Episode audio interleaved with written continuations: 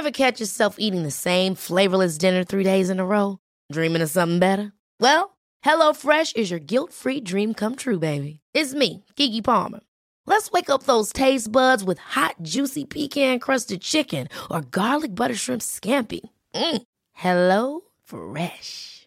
Stop dreaming of all the delicious possibilities and dig in at HelloFresh.com. Let's get this dinner party started.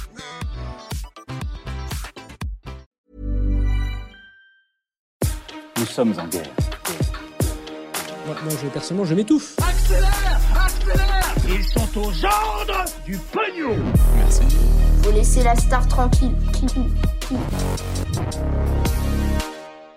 Salut, c'est Hugo, j'espère que vous allez bien. Gros programme, comme chaque jour, on est parti pour un nouveau résumé de l'actualité en moins de 10 minutes. Allez, on commence rapidement avec un premier sujet plutôt étonnant, vous allez le voir. Lors des Jeux Olympiques, les jeux vidéo rapporteront peut-être bientôt des médailles. En fait, dans une interview donnée à France Info et à l'équipe, le directeur du comité international olympique a envisagé pour la première fois que certains jeux d'e-sport puissent être intégrés aux Jeux Olympiques de Los Angeles. Les JO de Los Angeles étant ceux qui auront lieu en 2028, donc 4 ans après euh, ceux de Paris. Alors, en l'occurrence, oubliez League of Legends ou encore Fortnite, il a expliqué que seules les duplications dans un monde virtuel d'un sport traditionnel pourraient être acceptées. Et donc, ça peut être par exemple de la simulation de cyclisme, comme ce qu'avait fait euh, Domingo sur Twitch avec euh, sa compétition L'échappée en mars dernier.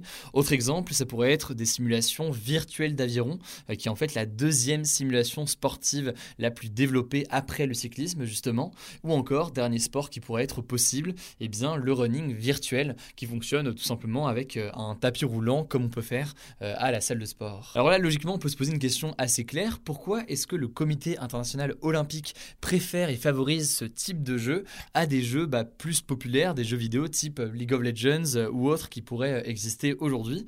Et eh bien en fait le comité international olympique répond que cette forme de jeu vidéo est celle qui se rapproche le plus de la pratique des sports euh, traditionnels, avec notamment le fait qu'on puisse faire un effort physique très très important, et donc ça se rapproche d'une certaine façon des épreuves qu'on a euh, aujourd'hui au JO. Bref, là logiquement ça fait ressortir le débat sur est-ce que de l'e-sport c'est du sport, etc. etc.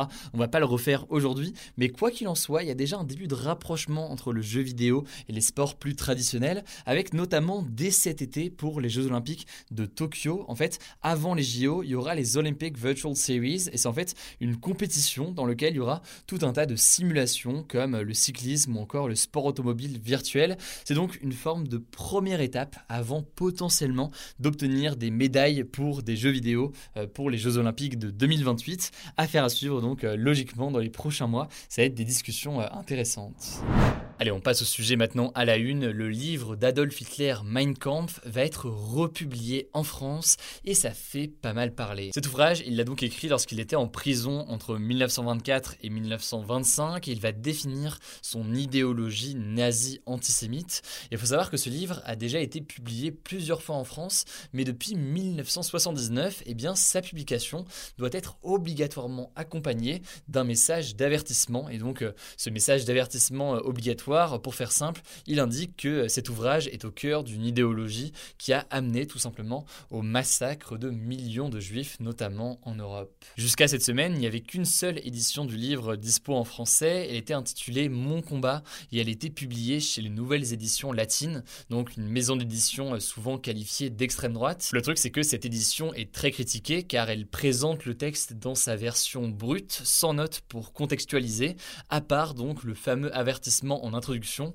qui est de toute façon obligatoire. Alors si on en reparle cette semaine, c'est que Fayard, qui est l'une des plus grandes maisons d'édition françaises, sort ce mercredi une nouvelle version du livre et la publication d'un tel ouvrage fait polémique, donc Fayard a tenté de répondre à ces polémiques. En fait, pour certains qui critiquent cette publication, republier le livre d'Adolf Hitler, ça revient à ressortir un appel à la haine contre les juifs et donc ça pourrait être considéré même comme une incitation à la haine raciale. En 2019, par exemple, il y a plusieurs associations juives qui avaient critiqué cette future parution des éditions Fayard en disant qu'elle ne ferait que renforcer l'antisémitisme en France. Autre argument qui avait été notamment avancé par le leader de la France Insoumise, Jean-Luc Mélenchon, en 2015, rééditer ce livre, c'est le rendre accessible d'une certaine façon à n'importe qui, et personne n'a besoin de lire ce livre criminel selon Jean-Luc Mélenchon. Or, par rapport à cet argument, eh bien, les historiens rappellent quand même qu'aujourd'hui, euh, le livre est accessible vraiment en deux clics sur Internet en ligne, sans d'ailleurs aucun commentaire ou aucune note explicative.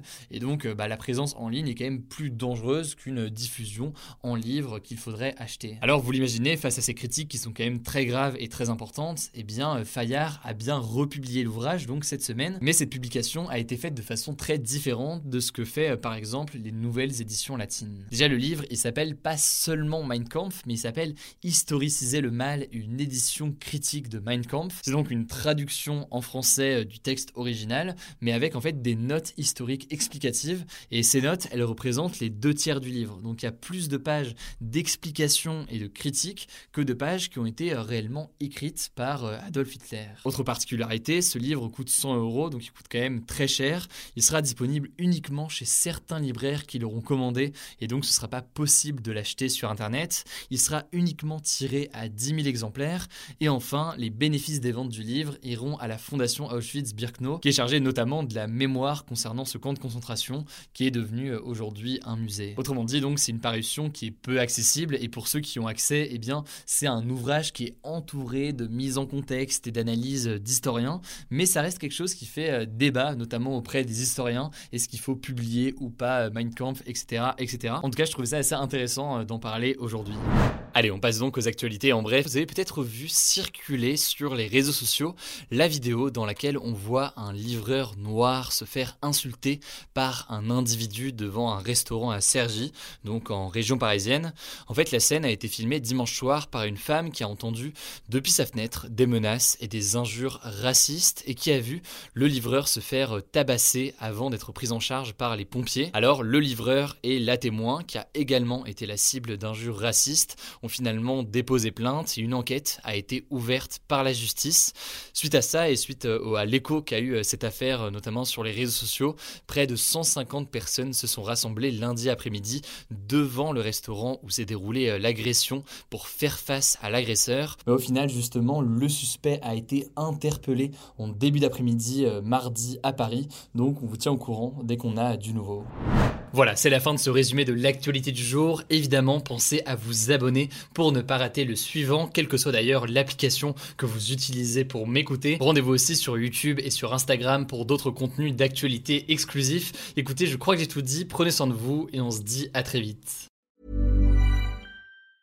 Ever catch yourself eating the same flavorless dinner three days in a row? Dreaming of something better? Well, HelloFresh is your guilt-free dream come true, baby. It's me, Kiki Palmer. Let's wake up those taste buds with hot, juicy pecan crusted chicken or garlic butter shrimp scampi.